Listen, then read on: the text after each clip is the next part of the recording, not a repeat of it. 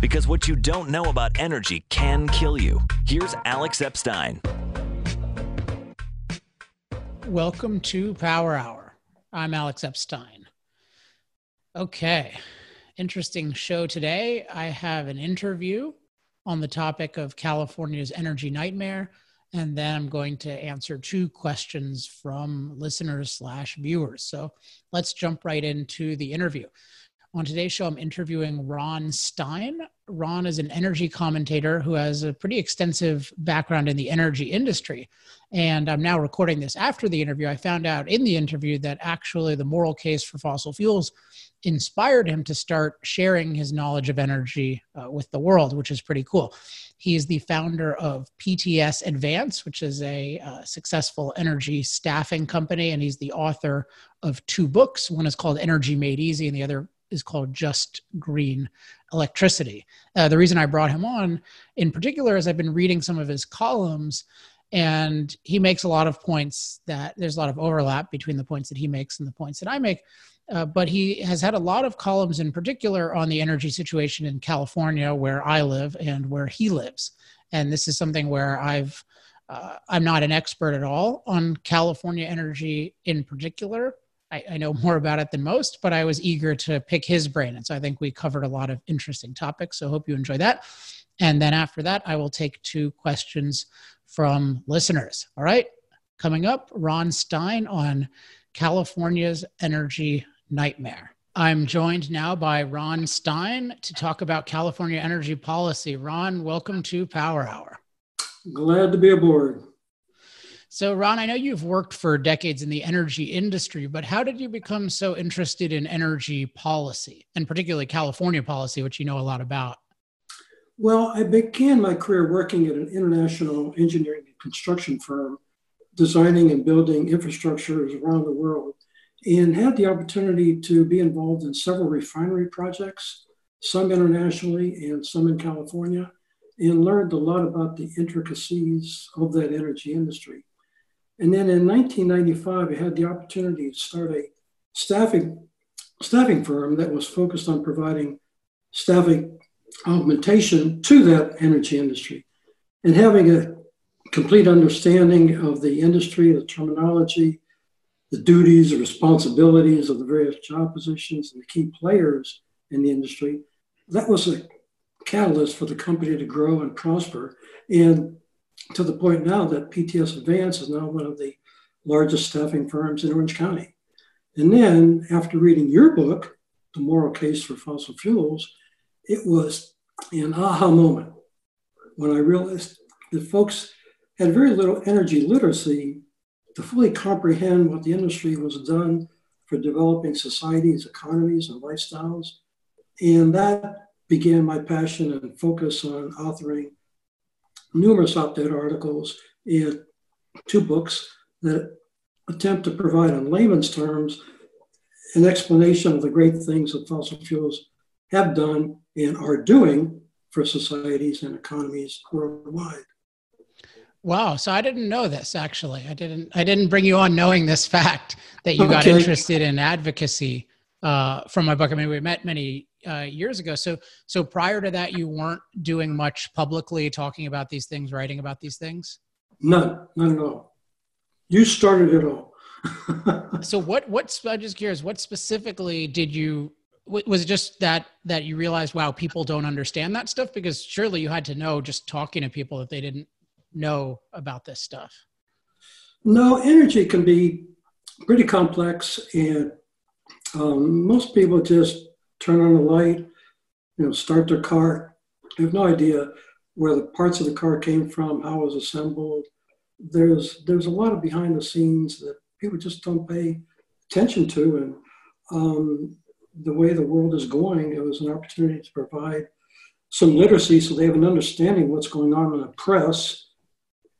And then read about the Green New Deal. Is it good for us or bad for us? Or you know, uh, we in our two books we've done a lot of research what's going on around the world.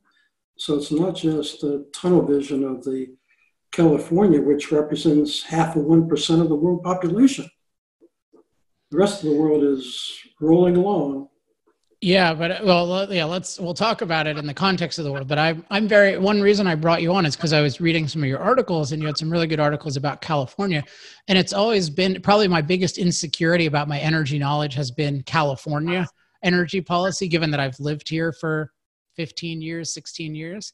Uh, now okay. uh, I, I was learning a lot from reading your stuff. So let me start out with the question that every Uber driver asks me when they learn about what I do for a living, which is why are our gas price, gasoline prices so high? Well, you know, virtually everything we buy is the listed price plus tax. That applies to clothes, computers, cars, except fuel. You know, our California lawmakers, they're keeping residents blissfully ignorant of the many taxes and regulatory costs that are dumped onto the posted price at the pump. You know, while the governor and the attorney general are getting a lot of press about challenging why Californians continue to pay almost a dollar more per gallon than the rest of the country, some of the costs are hidden. They're basically not transparent to the public in that all in posted price. And they include federal tax, excise tax, sales tax, local sales tax, California's cap and trade, California's low carbon fuel standard, California's renewable fuel standard, and the California refinery winter and summer reformulating costs. That's a lot of taxes and environmental compliance costs that are not transparent to the public. The future looks even bleaker for California because the cap and trade program and the low carbon fuel standard, those programs are just kicking into high gear. And what I mean by that, compliance is getting more and more difficult each year and more costly. Those two government environmental programs, the two those might add another dollar by 2030 to the price of gasoline. So how do how do those work? How how, how exactly do they add price to the gasoline? Those two. It's tougher and tougher to keep reducing the emissions. You know, gotcha. And so a few years ago, uh, back in 2018, I was at a hearing before the State Senate Committee on Business, Profession, and Economic Development because I testified in support of a, a bill that John Moorlach put out. I call it the Transparency Bill. And it would have required gas stations to post near each gas and diesel pump a list of the cost factors to include the federal, state, local taxes, all the costs associated with all the environmental rules and regulations. And the Democratic controlled committee was adamant they did not want the public to see those costs and they killed the bill. That's a great. I like that idea. That's a good. That's a good idea. I mean, it would it would yeah. totally change people's perspective because they would get the causes of it. And because right now it just feels like it, if you're at the Chevron station in Laguna Beach, it just feels like oh, it's just Chevron is charging you that, and right. that's that's you know, what they're getting. Right. Today, you know, we're hearing from the governor and the attorney general. We need an investigation as to why gas prices are so high. When it was their it was their own party was adamant that they didn't want the public to know those details. You know, passage of the transparency bill would have remedied the concerns and brought it up front because you could make it twice as expensive for a refinery to make the fuel. They're just going to pass it on to the consumer, and that's not being transparent to the public. Yeah, I like I like that idea. I'm sure there are other places where it could be applied as well in terms of uh, transparency. So let's talk about just California in general, because California is this interesting case of we think of ourselves as somehow separate from oil or we're rising above oil. How much oil does California use and, and what are we using it for? Well, California, as you know, is the fifth largest economy in the world, and we are an energy hog. The, you know, with California, Alaska oil production on the decline, California has been importing crude oil from foreign countries to make up the difference. And we imported like 354 million barrels annually. That's a lot of oil. You know, for the refineries to manufacture the usable fuels and petroleum derivatives that make more than 6,000 products that are part of our daily lives. The daily fuel usage, these are big numbers. You know, California has 145 airports, 13, 33 are military 10 are major, and then there's 100 general. And then they consume like 13 million gallons of aviation fuel every day. That's one fifth of the nation's jet fuel consumption. California's got 31 million registered vehicles. They're consuming 10 million gallons of diesel and 42 million gallons of gasoline a day. Collectively, between diesel, aviation, and gasoline, that's 65 million gallons of various fuels needed daily to run the California economy. But more importantly than the fuel is, you know, for the transportation infrastructures, is the 6,000 products that come from petroleum derivatives. Those products did not exist before 1900, and they support our current economies. The lifestyles we had before 1900 was hard and dirty. Life expectancy was about 40 years of age, and we live with without those products that they're the basis of medication. The basis. So you're, ta- you're talking about you're talking about products that are made of oil or natural gas, right? That are derived made, physically, made, like plastics. Petroleum derivatives. All medications are made from petroleum derivatives. Electronics, communications, plastic, all forms of transportation. The Tesla is 100% made with petroleum derivatives. You look at well, you mean you mean it's involved in all the components. It's got some, it's got a lot of exactly, aluminum exactly, in it. Components. And then you know we, we've had almost 200 years to develop clones of generics to replace those products.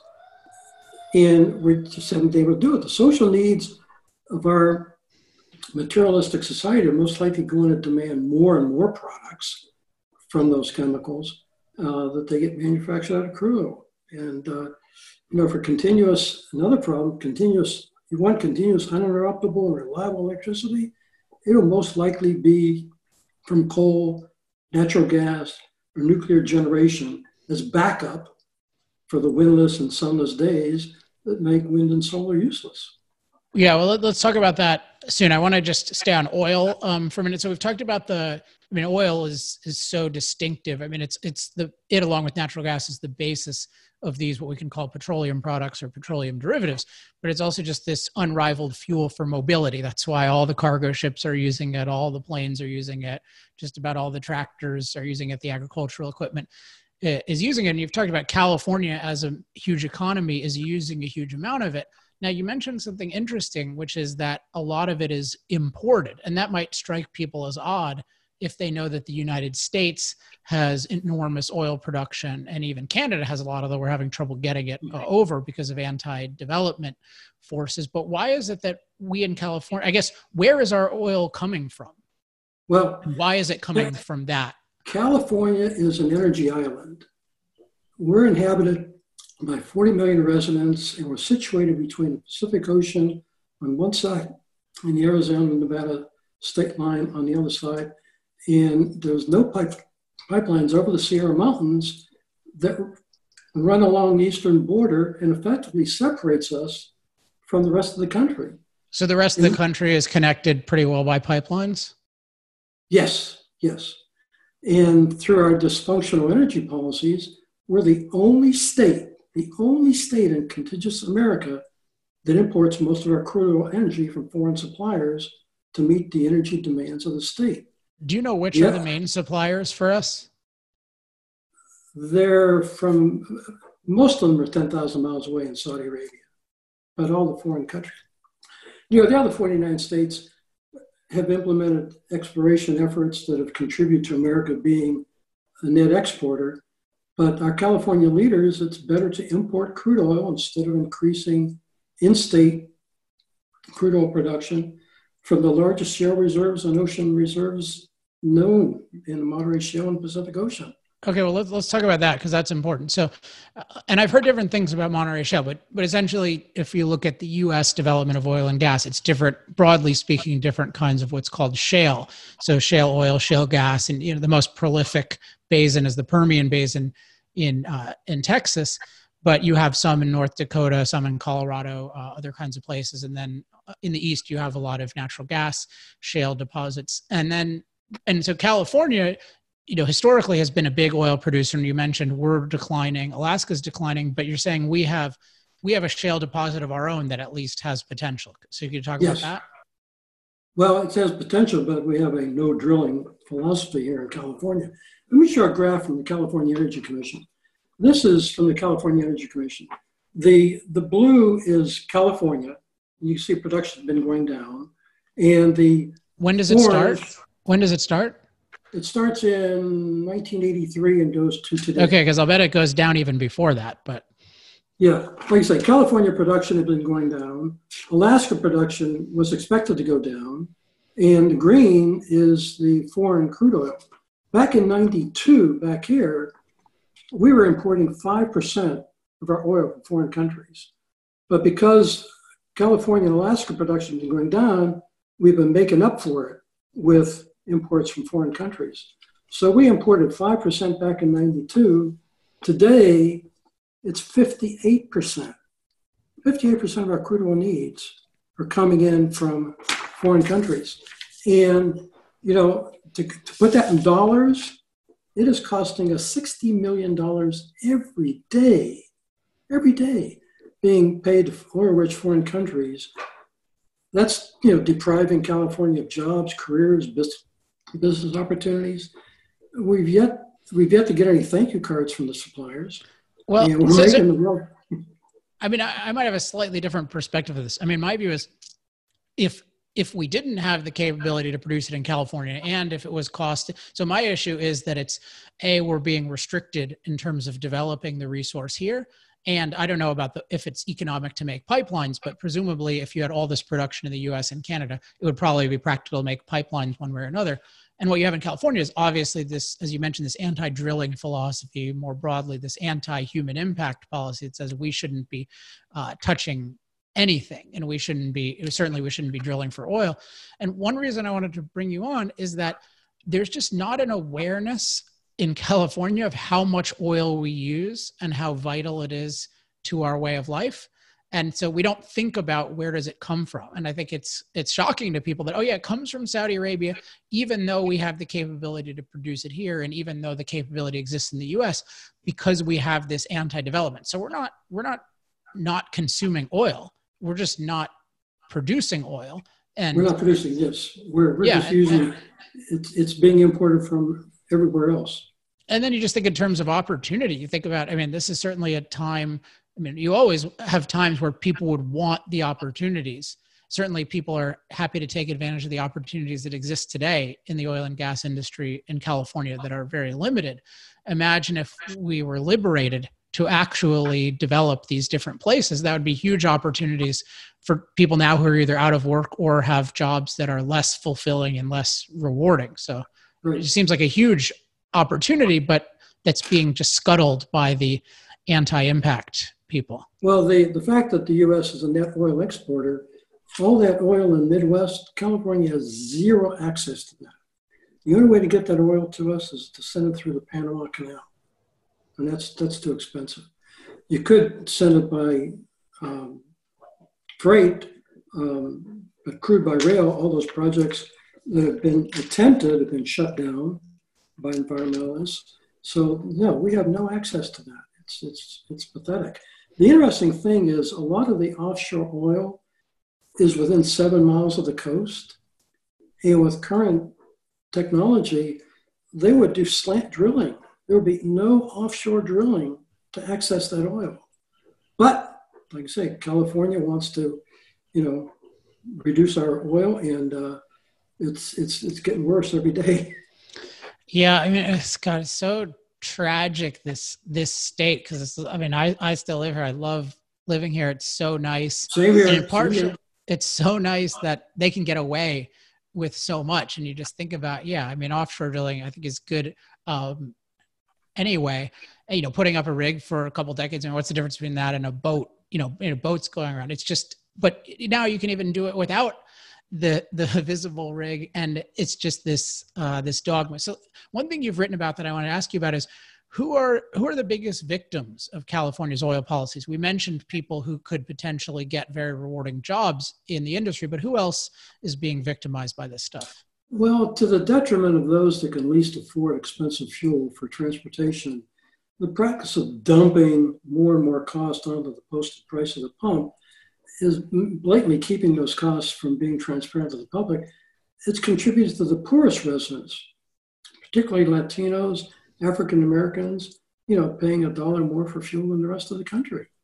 And, you know, if you're making big bucks, you know, say you put 50 or 100 bucks in your gas tank.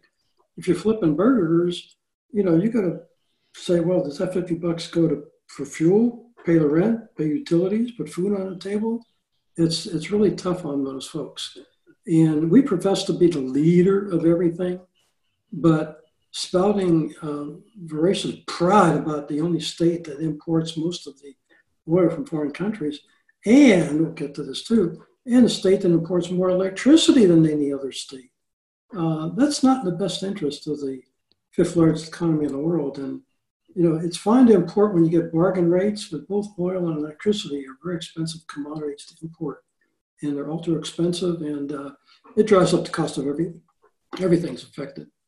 Yeah. So I want to talk about electricity in a second. I just would add one thing. So you're, I mean, there are these direct, with energy, there's always the direct cost and then the indirect cost, because the direct cost you notice when it's harder to, you know, when it's more expensive to drive somewhere.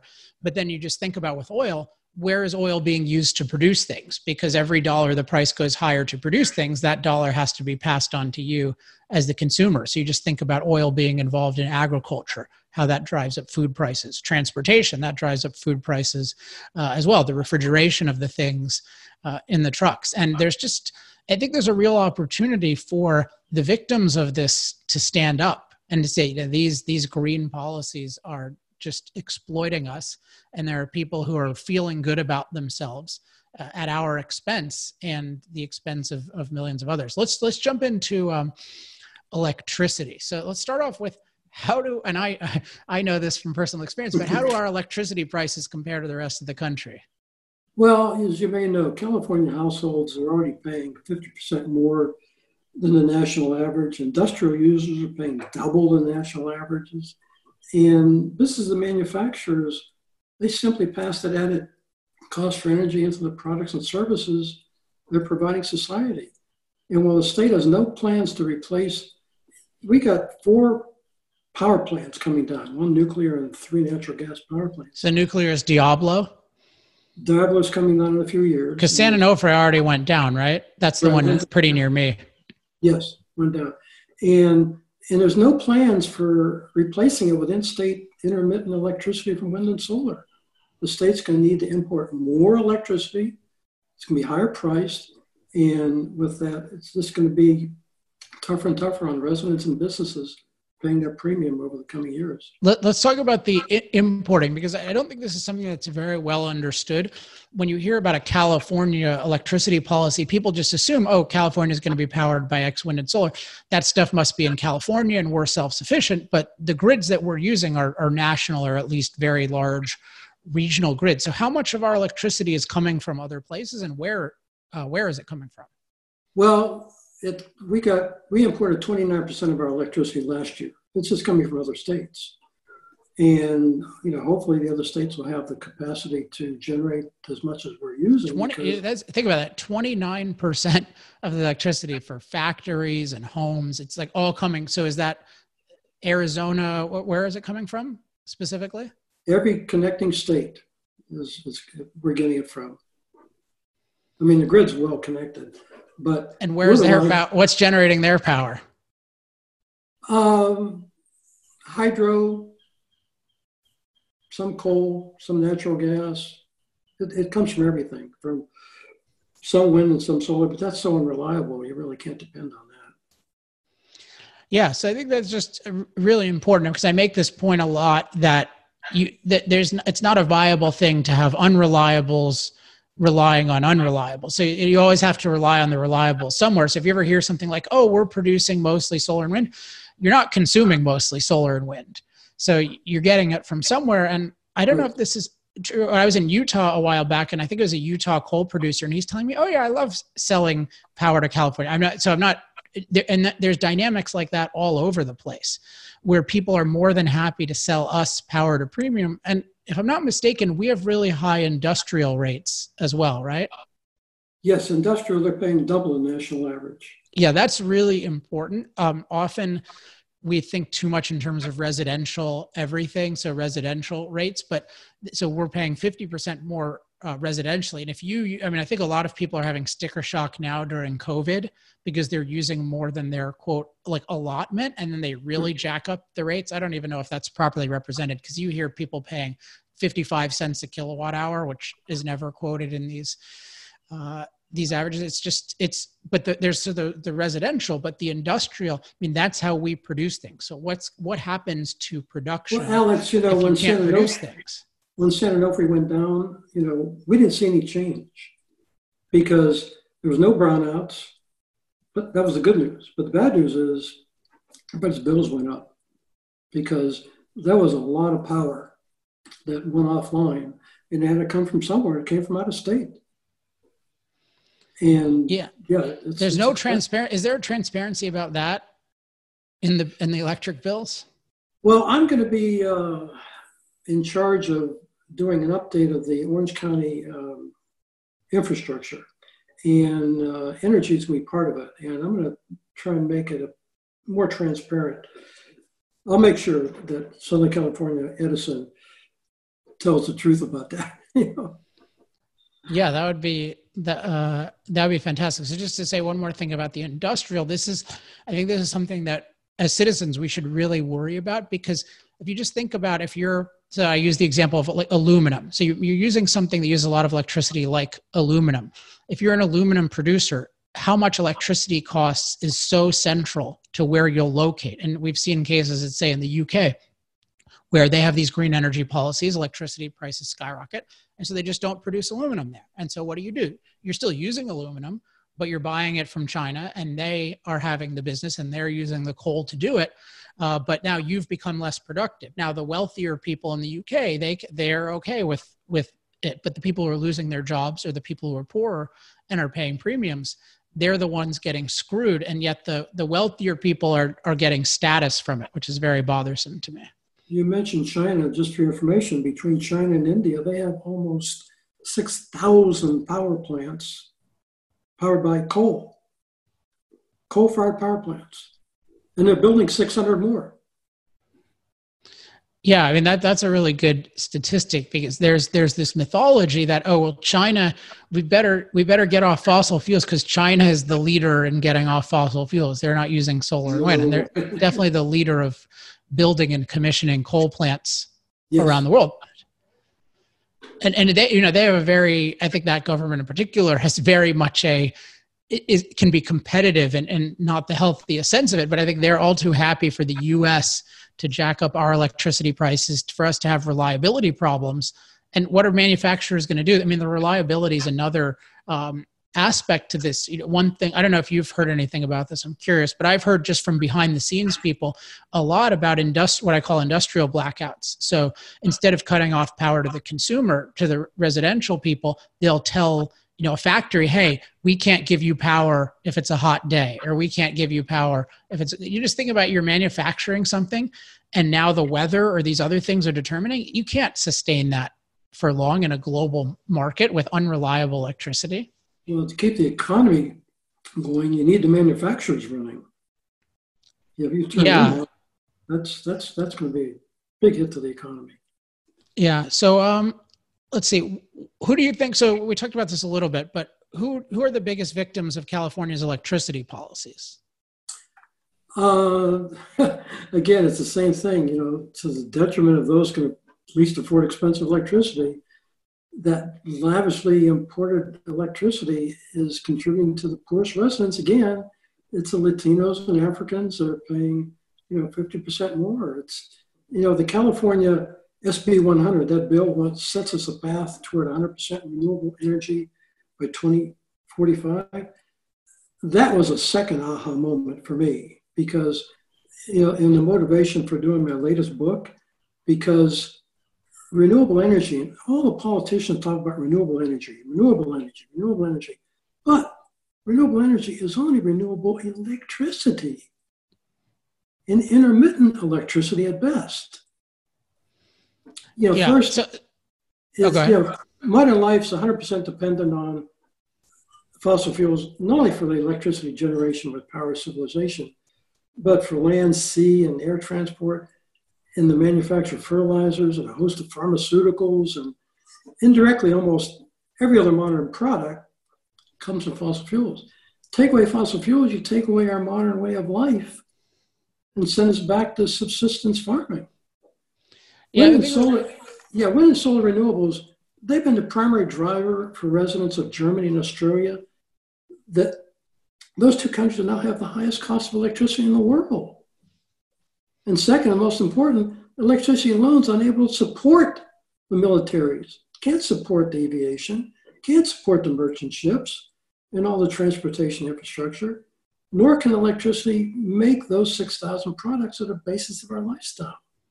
In fact, yep. in fact, all the parts, you know, electricity, electricity came after fossil fuels.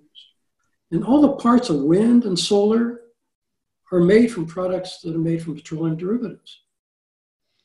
So, yeah, the, I think it's really important point you're making because you know there's this really false equivalence between energy and electricity and you see these things just used interchangeably it's in philosophy we'd call it an equivocation on energy. So sometimes they'll just say, "Oh yeah, Germany gets a lot of their energy from solar and wind," and it's it's they don't even get the majority of their electricity from solar and wind, but certainly their energy. And the categories that are I think most significant are I think you've hit on all of these, but there's mobility slash transportation, the use of liquid fuel for that because it has so much uh, density.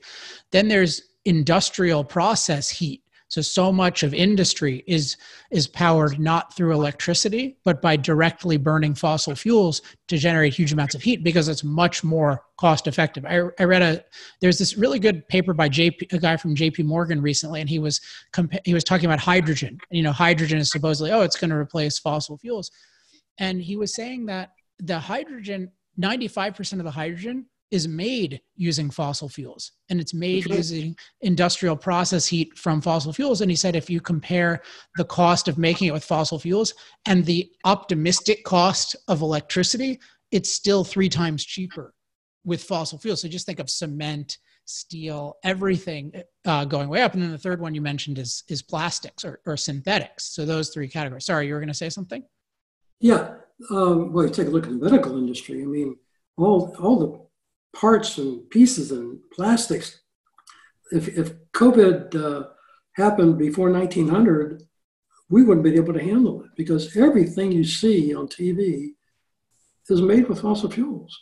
Communication equipment. You know, we just put the, you know, two astronauts in space. If you've ever seen the rocket that they get launched on, that thing's about the length of a football field. if you're able to stand next to it, and look up to 33 stories.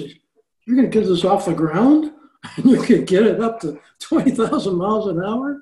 And then all the parts, they're all made with fossil fuel derivatives. They're not made with solar panels. They're not made with wind farms. And you're right. There's there's an analogy that people are making that energy is energy, but it's it's not. Energy is more than just power.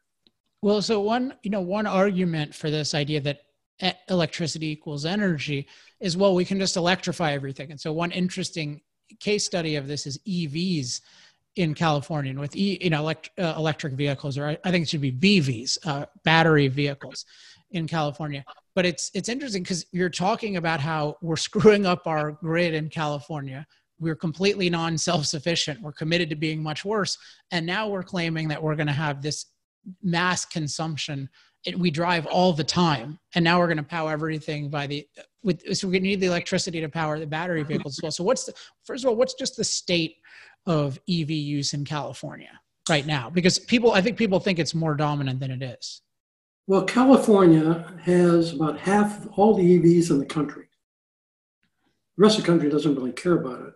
We have about half the evs and there's 650000 evs and it represents a dismal 2% of the 31 million registered vehicles. California wants more EV cars and more EV trucks.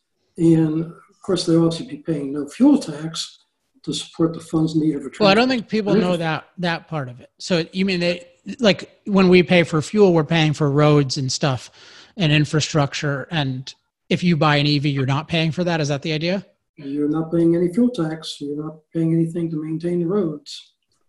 And you know, most of the EVs, about forty percent, um, are owned by uh, Gen X, and millennials have like thirty-five percent of them. you find most California EVs are in Silicon Valley, Beverly Hills, Newport Beach. You know, currently, if you take a look at the world, it's like 1.2 billion vehicles in the world, with projections to grow to like 2 billion, and with some estimates going up to 2.5 billion. But the registration of electric vehicles is projected to only be in the single digits, around 5 to 7%. You know, if the current projections become reality by 2035, 5 to 7% of 2 billion vehicles is going to be 125 million EVs. Now, whatever positives would result, the negative impacts, impossible to ignore, is in fact about 125 billion pounds of lithium ion batteries need to be disposed of in the decades ahead. EV, the Tesla EV battery is about a 1,000 pounds. Yeah, I mean, I think with those, I mean, the I think with the, I, I, am concerned about some of the environmental effects of the EVs, but I mean, I'm particularly concerned because it's not mentioned. It's it, it acts like well, batteries are are health food or something like that, and there's no problems. Versus, there's all these high toxicity elements that you you have to uh, deal with. But I think that that most of those, and, and there's a not enough attention paid, as, as you've talked about, to the foreign labor involved in the human rights abuses, particularly in places like Congo and I think that that needs to be uh, exposed. And but I think the main thing is I would I mean EVs. There's a lot of nice things about them. Uh, I I ride an electric skateboard. I uh, I love it. I mean it's it's just a question for me of when is this the most cost effective option? And one way to help that be the most cost effective option besides not subsidizing it is not destroy our grid which is what they're doing because it would be great it would be great if we have the option if EVs become really economic, or let's say Elon Musk's, uh, you know, what's it called, the the boring company, the underground tunnels, and those can only use EVs for safety. Like that's all great as long as we have uh, low cost, reliable electricity on a large scale. But this this idea of we're banning, we're trying to ban oil. And we're making electricity unreliable and unaffordable, and then we're going to all have EVs. It's it means we're just not going to do uh, uh, anything. So as we're uh, a couple more uh, questions, Ron. So w- overall, like what do you see as the direction of the policy, and what do you think will happen if we continue on this direction? Well, EVs are hyped as being pollution free, and I just mean energy, uh, uh, energy in general. By the way, that was my question. But go go ahead with EVs. Well, yeah, like I say, not necessarily because true EVs have no tailpipes but the tailpipes are located at the power plants generating the electricity to charge the batteries, and it's located at the refineries that provide all the derivatives that, from petroleum that make the parts, and the lithium mines around the world for those thousand pound batteries.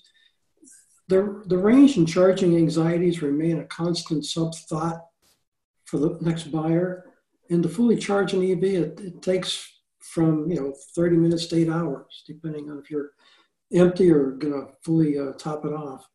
Hybrid electric car owners, they're a scholarly bunch. Over 70% of the uh, respondents have a four-year college degree, and which explains the average household income of the EV buyer is around $200,000. If you're not in that higher educated echelon in high income range society, there may not be an appetite for an EV.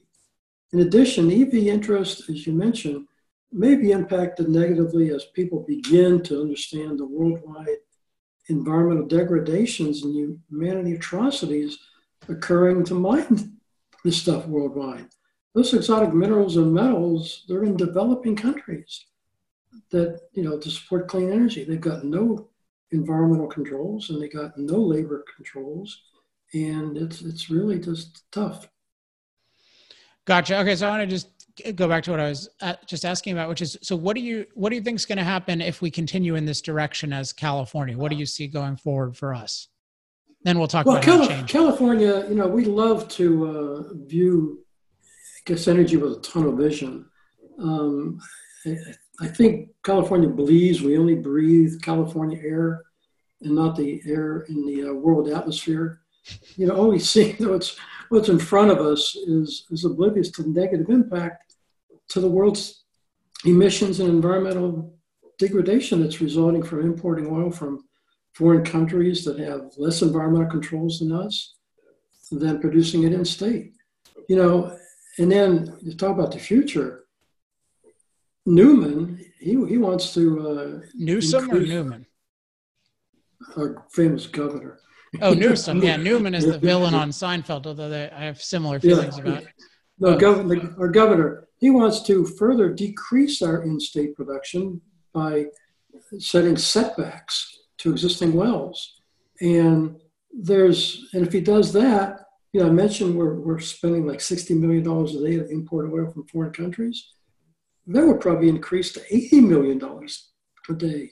If you reduce California production further, you have to make up for it somewhere. It's going to come from foreign countries. So, you know, it's, it's interesting that California believes that we represent half of 1% of the world population. And but the oil and gas industry is not a California business with a couple refineries. It's an international industry. There's 700 refineries worldwide that are making fuels and making the, the derivatives for the products. You know, in pursuit of going green at any cost, like like Germany's failed program. Germany was the first country to go green.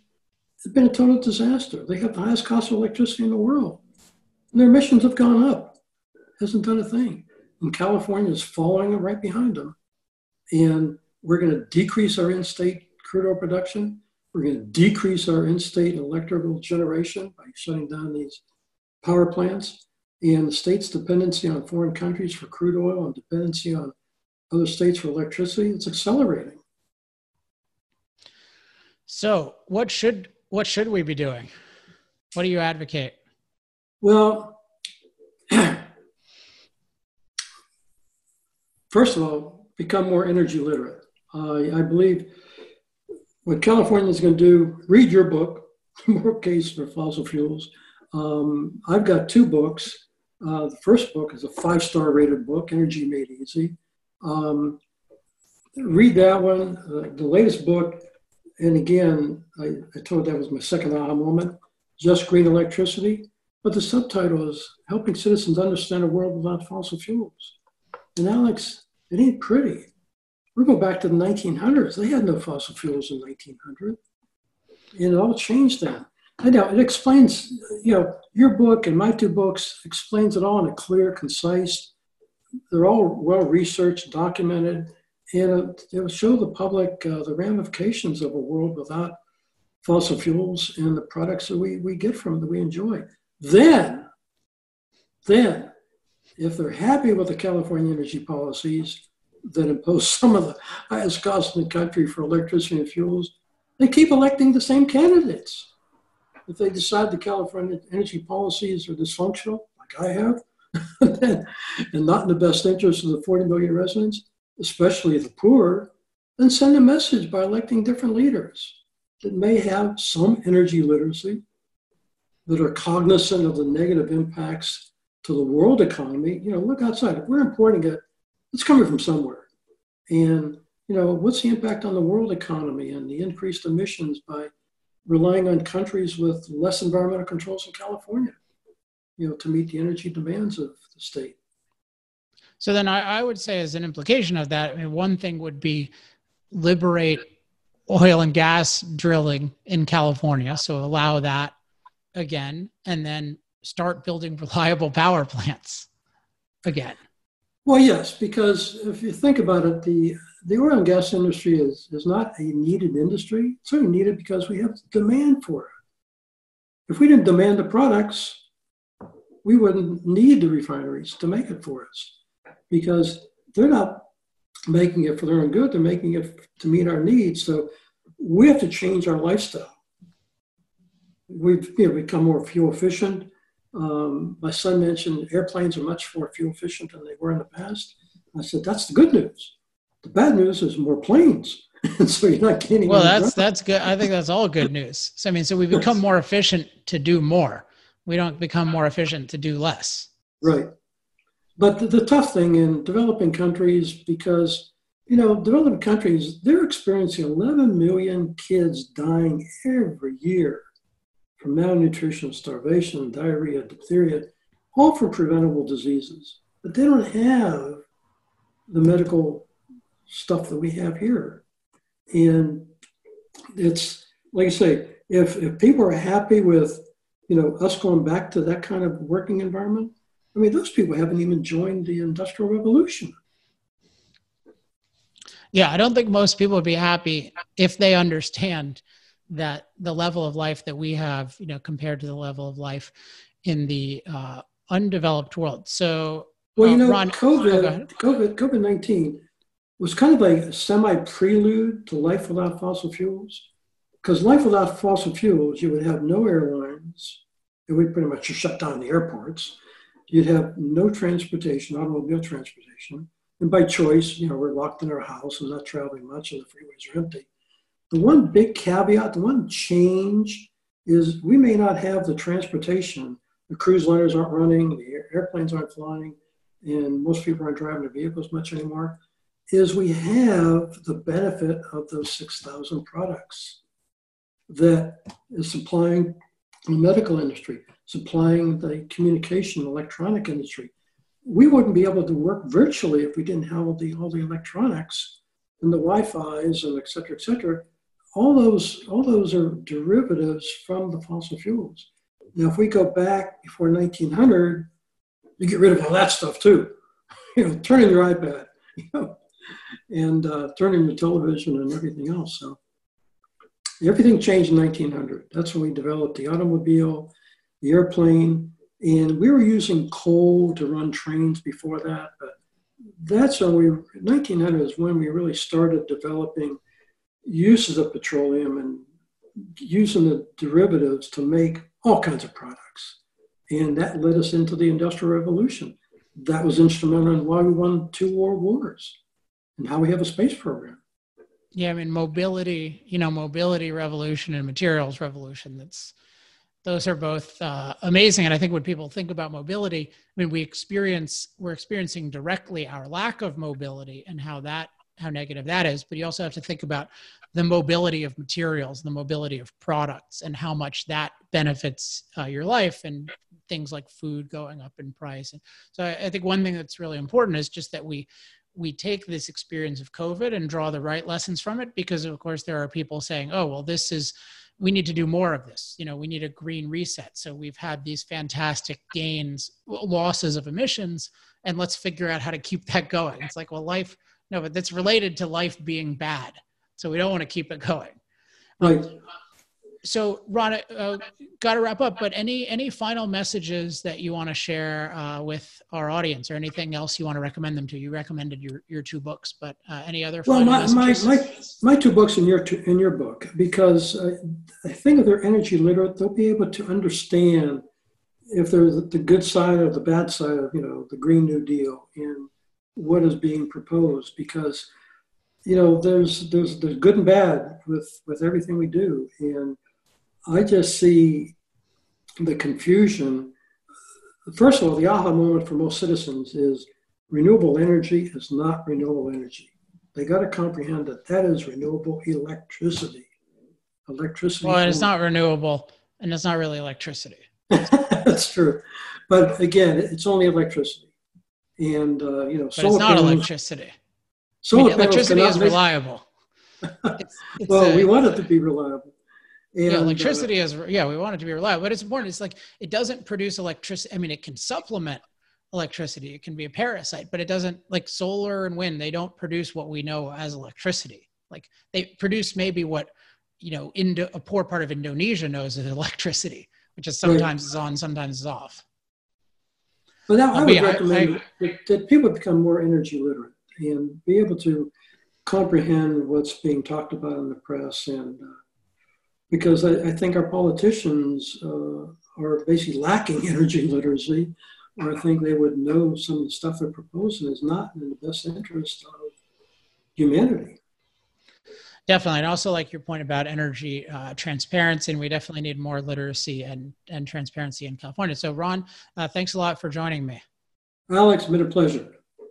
Thanks again to Ron Stein for uh, joining me. One point that I, I was thinking of that uh, I didn't really fit in as we were talking is the there's this issue of the materials that we get from fossil fuels, or more accurately, it's materials we get from hydrocarbons, which that's that's the more technical term for the raw material that goes into fossil fuels. So coal, oil, and gas you can think of as solid, liquid, and gaseous uh, hydrocarbons. So combinations of hydrogen and carbon that are derived from ancient dead life, primarily plants and plankton, those little microorganisms. Uh, anyway, I think it's it's important that it's it's very valuable to know that so many of the amazing materials in our world are derived from oil and natural gas.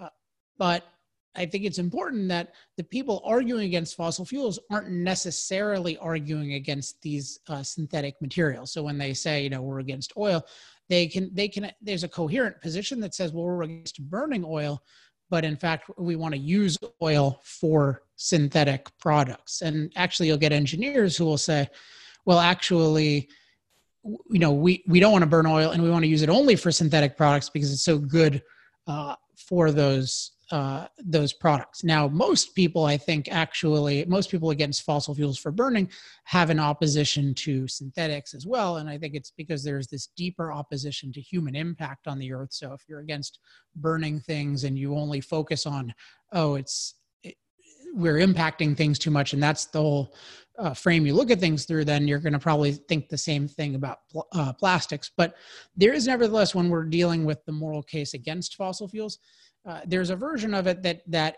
can be pro plastic and that can be pro using quote unquote fossil fuels for uh, materials. So i just think it's important to separate those uh, issues and it's part of why sometimes i get criticized by people in oil and gas for not talking enough, enough about synthetics because synthetics are really cool and you there it, it's good for people to know that there are a lot of benefits from using them and that's connected to oil and gas things that they think of as bad.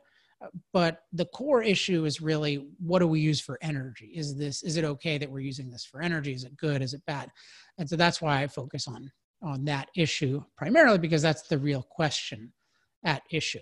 Okay, next up, let me address two listener questions. And so these are accelerator questions, which means these are people who generously contributed $250 to our accelerator program. And just as a reminder or an introduction, uh, this is a program where people who believe in the mission of my work and the work of the Center for Industrial Progress can help accelerate that work by giving money that goes directly toward either our research and development efforts or our promotional efforts. This isn't doesn't go to me, doesn't sustain me or anything like that, um, but it it helps me do more. So it helps me bring on smart people to help with the moral case for fossil fuels 2.0. It helps me promote good videos. It's helping me with a political project that I will definitely be talking about on this show uh, next week. So it it really is helpful. And right now we're in a crucial election year. Energy is is going to be a huge issue. It's starting to become a huge issue.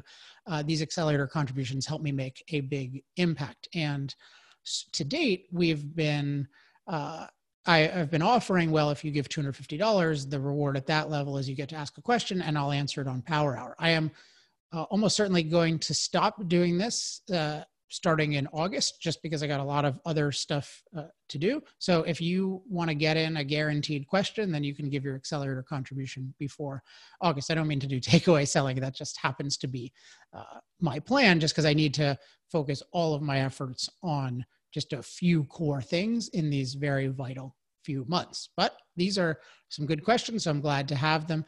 The first question is from uh, William, and it's it's kind of a cute has some tongue-in-cheek uh, elements, but I thought he raised some interesting issues. So this is from William, and he says, "Privilege is the hot term of our culture.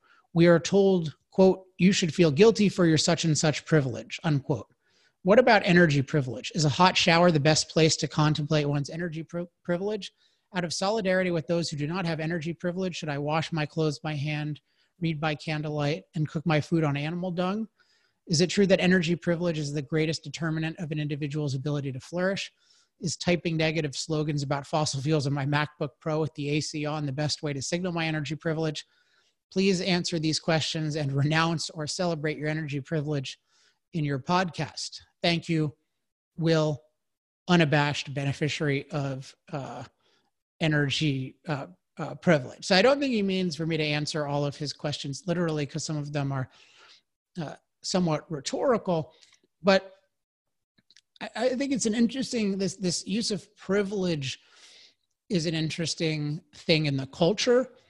Uh, and you know, sometimes we call, there. There's I think two senses in which you can use uh, privilege, or probably more than two, but two that come to mind for me. So some is where you are like unfairly elevated, where you are benefiting at others' expense. So that's you know. So if you think about, a, I mean, I think that criticism of America today that's a more complex issue. But if you just think of like an obvious kind of racist society or you know some you know society that has a caste system or any kind of system where very specifically if you look like this or you come from this bloodline you get these things and often other people are forced to provide them. That's a kind of privileged situation. But there are other privileged situations and i think this largely describes what is sometimes called white privilege.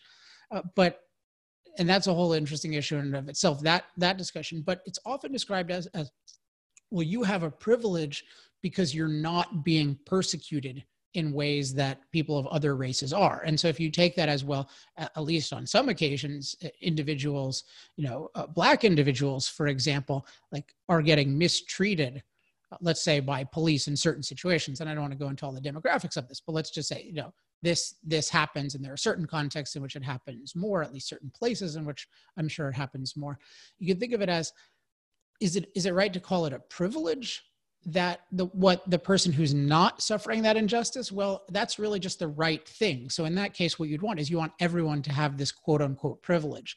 And it doesn't really make sense to call it a privilege except that it it has an emphasis of this is a thing that is unusual that not everybody has. And this is why i kind of like this term energy privilege because it's not that one person having energy comes at the expense of another but there is something very special about having reliable, low cost energy that definitely people today in general have that people 200 years ago, let alone more than 200 years ago, didn't have. So that's, there's something really, and it can be good to appreciate it. And then, particularly to appreciate, as Will's question indicates, that there are billions of people who do not have reliable, low cost energy and the benefits of that. So, in that context of appreciating how amazing it is to have reliable low cost energy.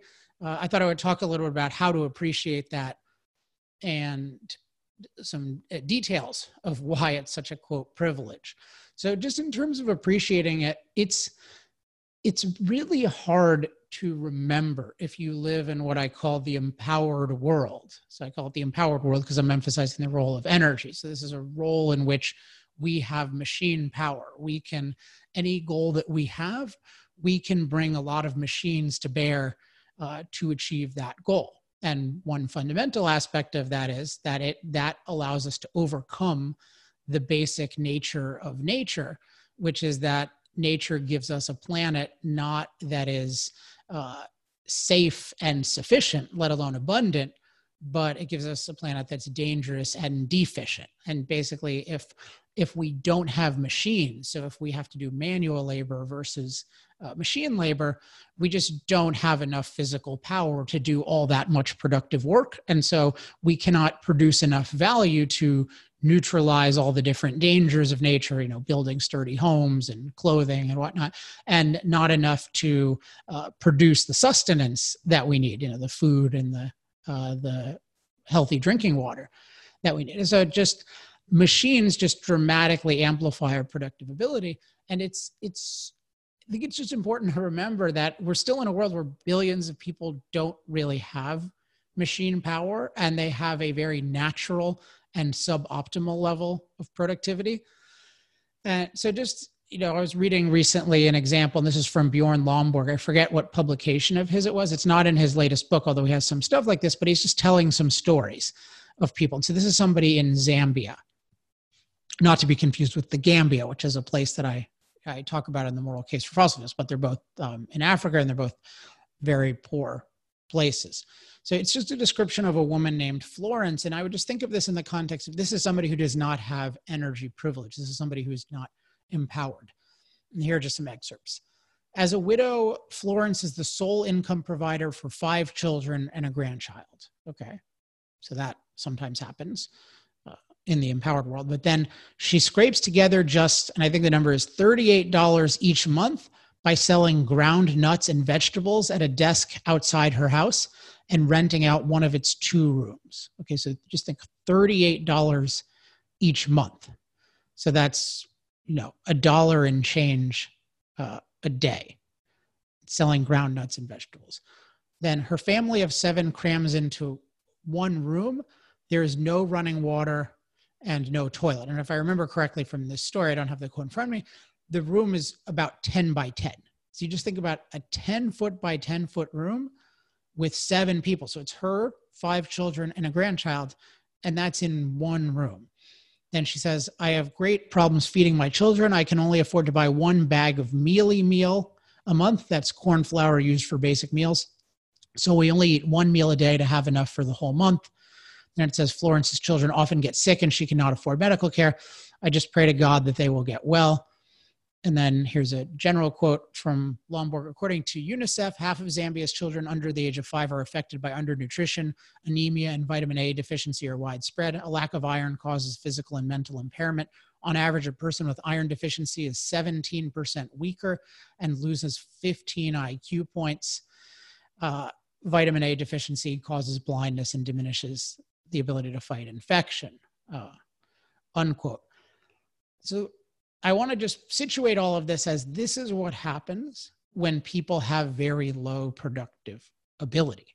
And in, in, an essential of them having low productive ability is they don't have machine power. And what fossil fuels give us is they give us low cost energy, which gives us low cost machine power. And I want to elaborate on this. I think there, there are three senses in which three main ways in which fossil fuels are really any form of energy, but fossil fuels are the only form of energy that can give low cost energy to billions of people uh, for the foreseeable future. Certainly, with all the different kinds of energy, including transportation energy slash mobile energy, and then um, what's called uh, industrial process heat, like making steel and making cement and and whatnot. So, if you look at fossil fuels or low cost energy, as long as you recognize that's only fossil fuels can give it to us, you think about how does this amplify our productive ability? How does that get us out of a situation like the situation Florence is in? So, one is when we're thinking about energy, one is we use energy to power all the machines we use to accomplish our goals. So, if we think about just in our productive life, you know, if you are, well, let's say you do work on a computer, then you're using energy directly in the computer. And then if, if you have a more, let's say you're working at a pharmaceutical factory, then you might think, okay, well, I get the, the pharmaceutical factory has all of these different machines. So you can just think of the machines that produce, directly produce the product or service that you are part of. And then in your life as a consumer, you can see, well, what are all the machines I use at home? So that's the most direct thing. And so I, I think it's very valuable to just look in the world and to see, here are all the ways in which I am using machines and to just recognize all of those machines require energy, i.e., that is machine food. And so we can think about what the lower cost the machine food is, the lower cost it is to operate the machines. So that's the most basic level. And even that's the level we're not taught to think about, just to think about wherever there are machines, there's energy. But then the second one is so there's powering all the machines we use directly. But then there's powering all the machines that we use indirectly. And by that, I mean the machines that produce every material value we use. So if I just think about, okay, I'm in a condo right now. How, now that has machines in it, you know, it has heating and air conditioning and that kind of thing. It has lights here. But then machines were needed to make the condo, you know, to assemble the condo.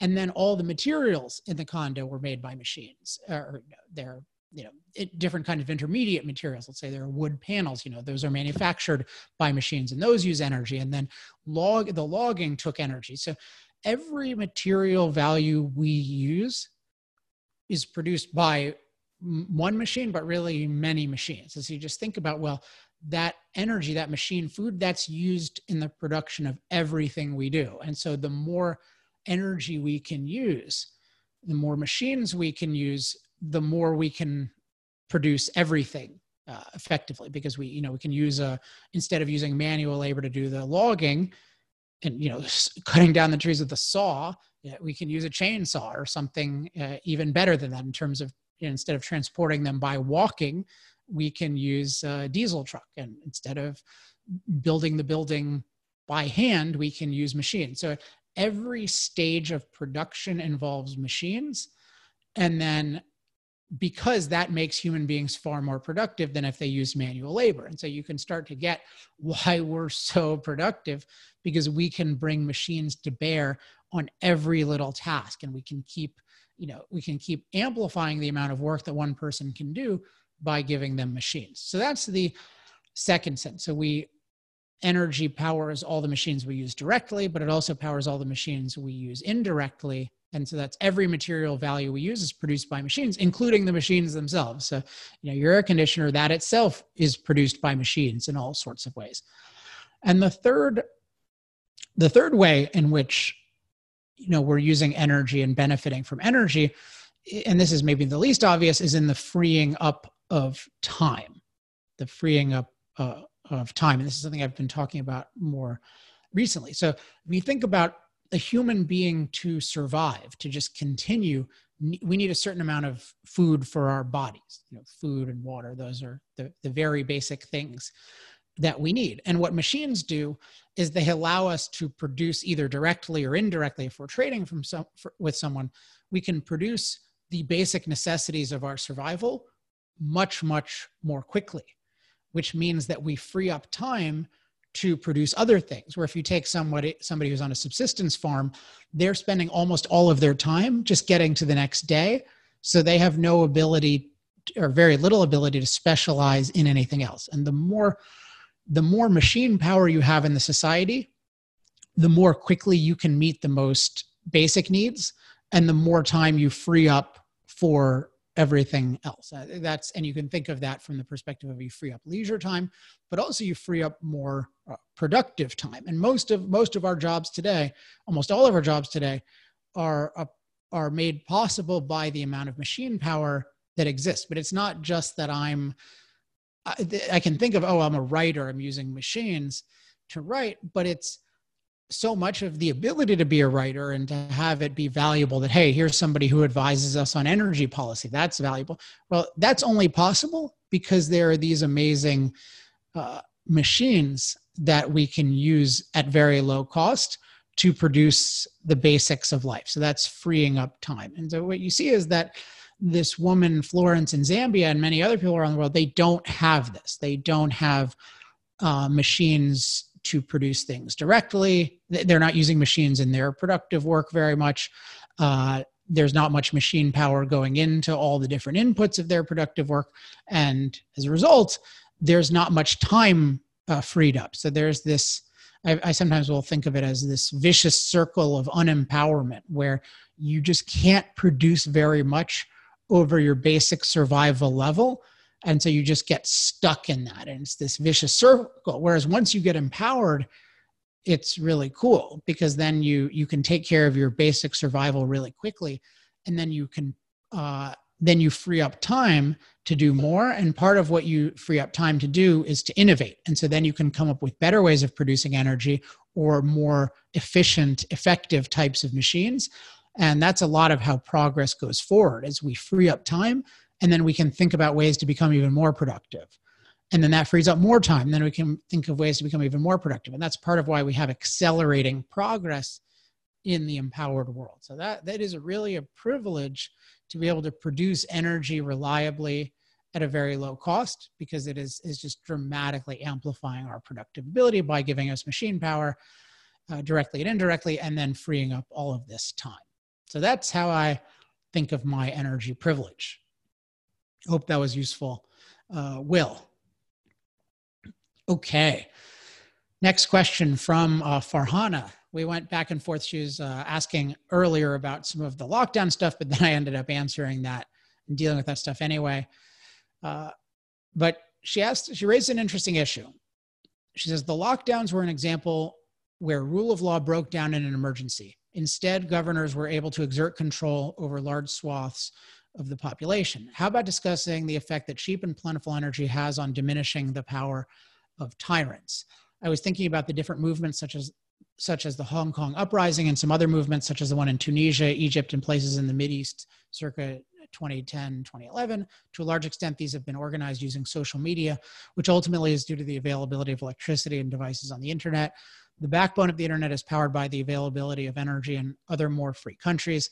At face value, it seems the response and participation in Hong Kong is greater than in the other countries. A large part of that is the organizing activities happening using the internet. I would think Hong Kong has access to cheaper and more electricity than the Arab nations. It still remains to be seen what's going to happen in Hong Kong. The Arab movements did not lead to lasting change, but at least it gave parts of the population a voice. We've also seen the protests over the lockdown here that may have led to governors backing down. These have also been organized using similar tools. Just wondering if you consider this angle. What do you think? So I think there's some really interesting issues raised here. And Let me just start off with what I talked about in the last question, which is just a relationship between energy and machine power. So energy is machine food. It's what our machines eat to operate, just as we need to eat food to operate. They need food slash calories to operate the lower cost energy is the lower cost machine power is because the lower cost energy is the lower cost it is to operate any given machine but also to produce every machine because every machine basically is produced by other machines. So the lower cost the machine food is the lower cost every machine is everything produced by a machine is and so everything in life gets to be lower cost which means you can do more you can achieve more in uh, less time. And you can do certain things that we just couldn't do at all with manual labor, like run an internet. So, in this context, the types of machines we're talking about are communications machines. And communications machines are having enormous impacts on our lives. I think there are impacts that there are many misgivings about. And my current thinking on it is they're having enormous impacts on our lives that obviously have many benefits so far. I think a bunch of hazards, but I think in the long term, they will be incredibly beneficial. And so I want to start off with the positive. And one is definitely the power to expose injustice. I mean, the more you have communications machines, the more you can do things like, I mean, literally shine light on things, like literally. And then you can film them, you can talk about them, you can reach people uh, around the world. And it's very possible that just the existence of communication today in, in a world with any amount of machine power, at least those parts of the world, it's much easier, it's much harder to ignore atrocities. And so I wouldn't be at all surprised if, as communication increases, the the number of the number and scale of at least the most obvious kinds of atrocities would be limited. I mean, just think of something like the Holocaust. If they had all had iPhones back then, would it have gone down that way? It's not to say that there aren't really bad things that can still happen, but would that really have happened with people seeing that? I mean, certainly a lot of the lies would have been harder to uh, expose. So I think communications machines definitely give us the power to expose injustice. And another thing they give us is the they generate more awareness of better ways uh, of life. So you just think about people are aware. Now all these things can be distorted but nevertheless you can see a movie from the united states and there are all kinds of people who hear all sorts of propaganda about the us let's say you're born in iran and you're hearing lots of propaganda but you can still see elements of what happens in the us and, and you can say well i want this. And you have people who often very courageously will immigrate from somewhere like iran and try to come over and hopefully successfully uh, come over if they really want to live in America and benefit from America and the freedom here. And you just think like there that that was an exposure that's much more possible with communications machines versus just oh you hear things. Now you could hear something true, but the fact that that uh, it's much more powerful if you can actually see it. So I see these two as huge positive forces that we can expose injustice with communication machines and we can uh, become or we can sort of expose positives or, or generate awareness of better ways of, of life. But let's talk about the hazards of of this. And i think one hazard and this is something that i don't really agree with almost anyone who talks about it because i think there are two wrong ways of going at it but is that right now, like communications machines, including the communications software, are incredibly centralized and they are controlled by something approaching, I mean, this is a little bit too harsh, but anti American statists. So it's that's too harsh, but it's not completely untrue. And there's a substantial amount of truth. I don't have a, um, the term I'm looking for before I explain the rest of that is like there are definitely people who think that the government needs to exercise a lot more coercive control over human life and that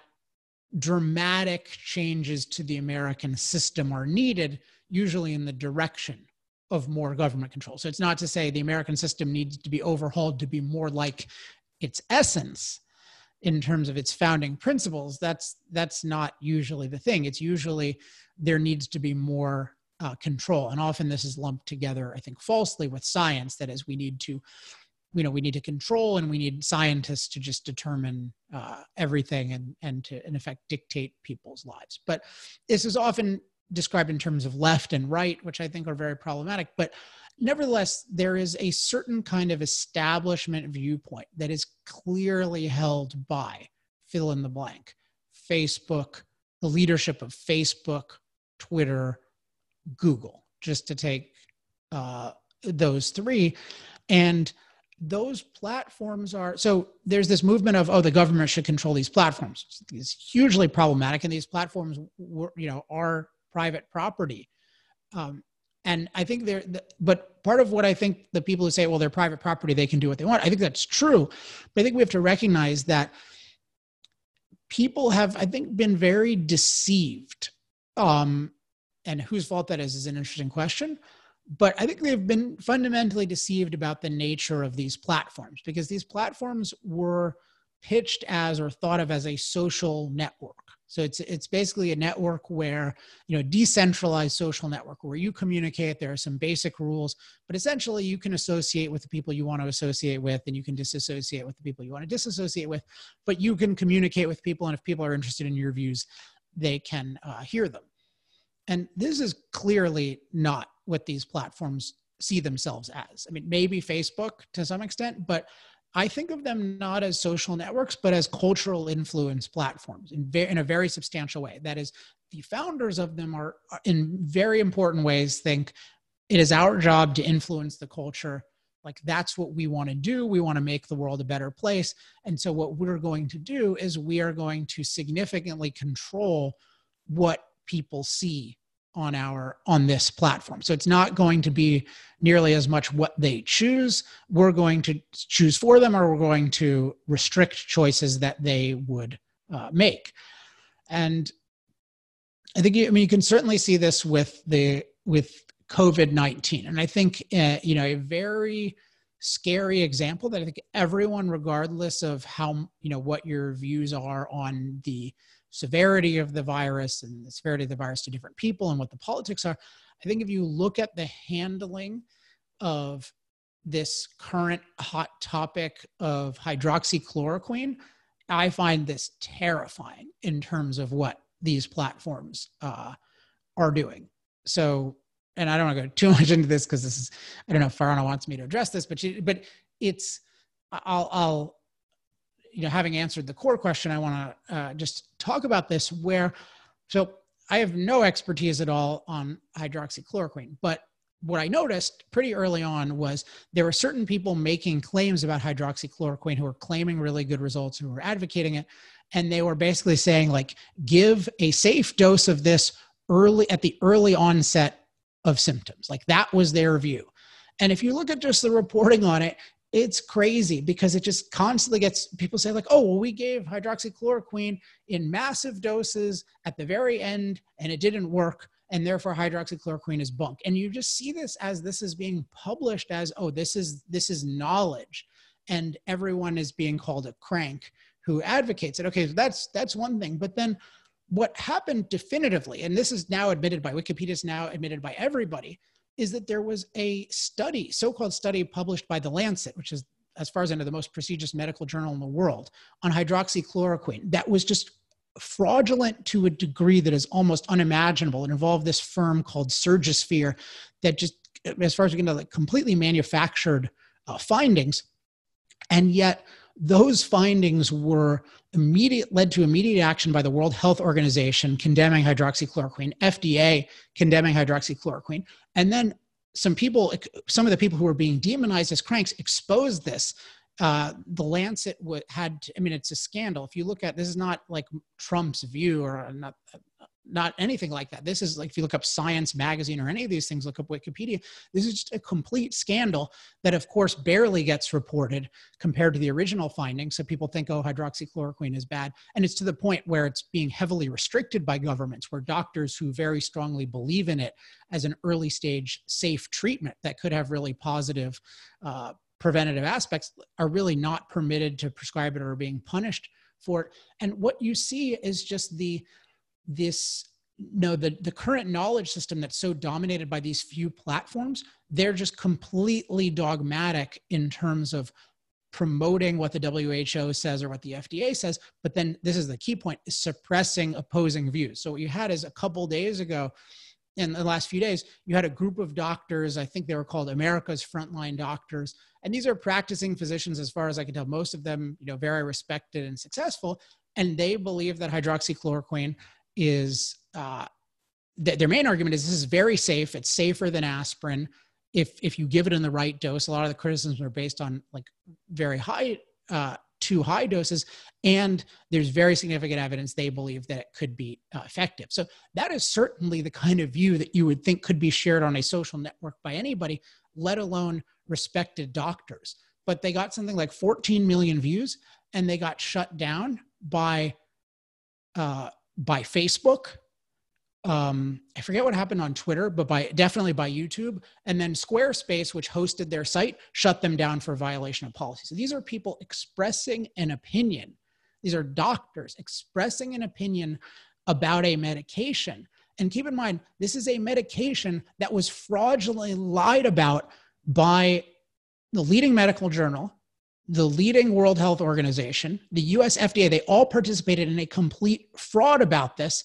And yet the platforms are still perpetrating that. They still put forward, they still have like the interview with the head of Surgisphere last time I checked, like announcing these things. They're still promoting it.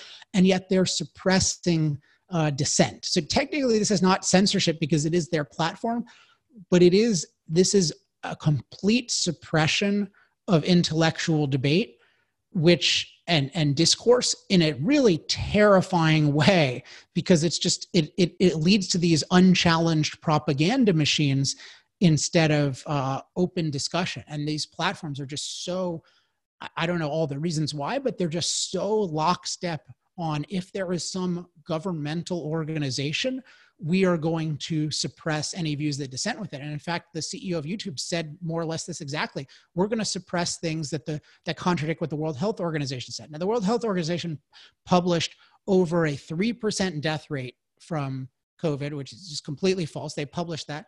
They also said masks are completely unnecessary and masks are completely necessary. So, which one of those uh, should get suppressed. They published this completely, or they promoted and gave guidance on this completely fraudulent study of hydroxychloroquine, and yet these. So it's it's very problematic in general for these platforms to be suppressing things.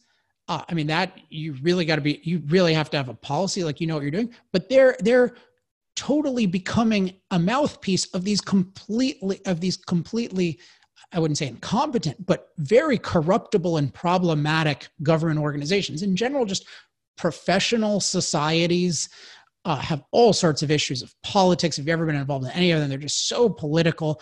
It's not the kind of thing you want to give a monopoly, and yet you just see in the scary thing is in lockstep they're suppressing people that they're saying oh they're having the wrong view it's not the scientific view meanwhile the scientific authorities have repeatedly supposedly scientific have repeatedly contradicted themselves and participated in in demonstrable fraud.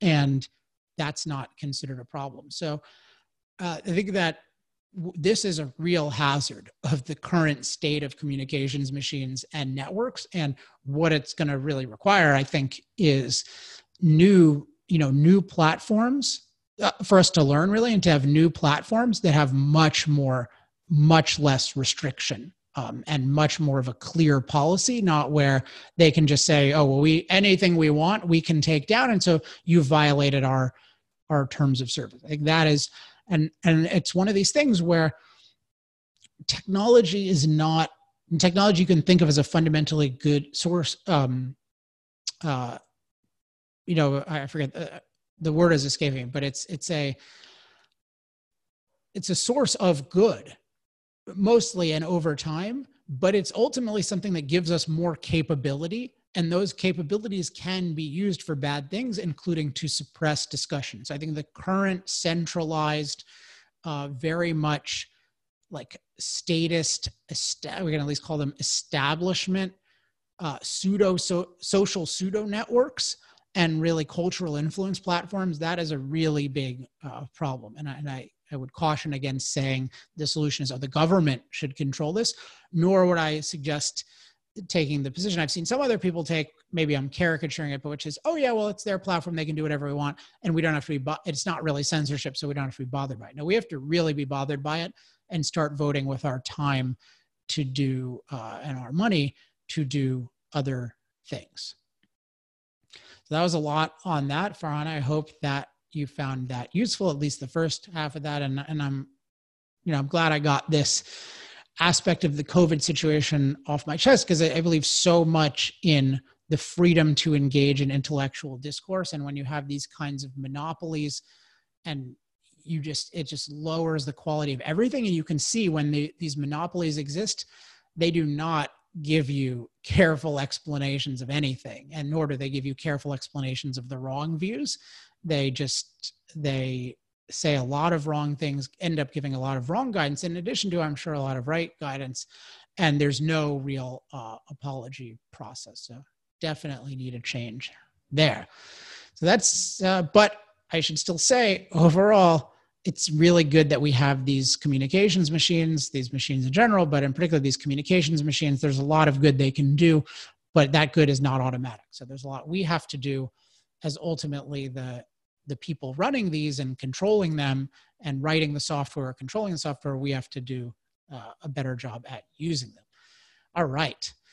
That probably made that this uh, power hour a little bit longer than an hour, maybe a lot longer than an hour. I'll have to check the time, but hope you enjoyed it. As always, if you have any questions, comments, love mail, or hate mail, email me at alex at alexepstein.com.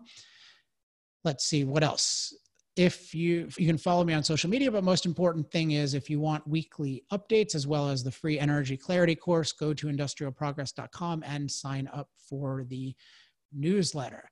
Hope i've been getting a lot of good feedback on the shows lately. Uh, i know a lot of you like me having guests. If you have any suggested guests again feel free to email me. I have some in mind for the next couple weeks uh, hopefully i'll be able to get them on and there's lots of interesting stuff to talk about. And next week, I will be sharing with you some new talking points that I've created for this energy election that you can use and also share with candidates. Also, finally, I mentioned this earlier, but if you want to support our research and development and promotional efforts, you can become an accelerator at industrialprogress.com slash accelerator. All right, that is it for this week. I'll be back next week. Until then, I'm Alex Epstein. This has been Power Hour. Power Hour. Life, liberty, and the pursuit of energy. Power Hour. The antidote to shallow thinking about energy issues.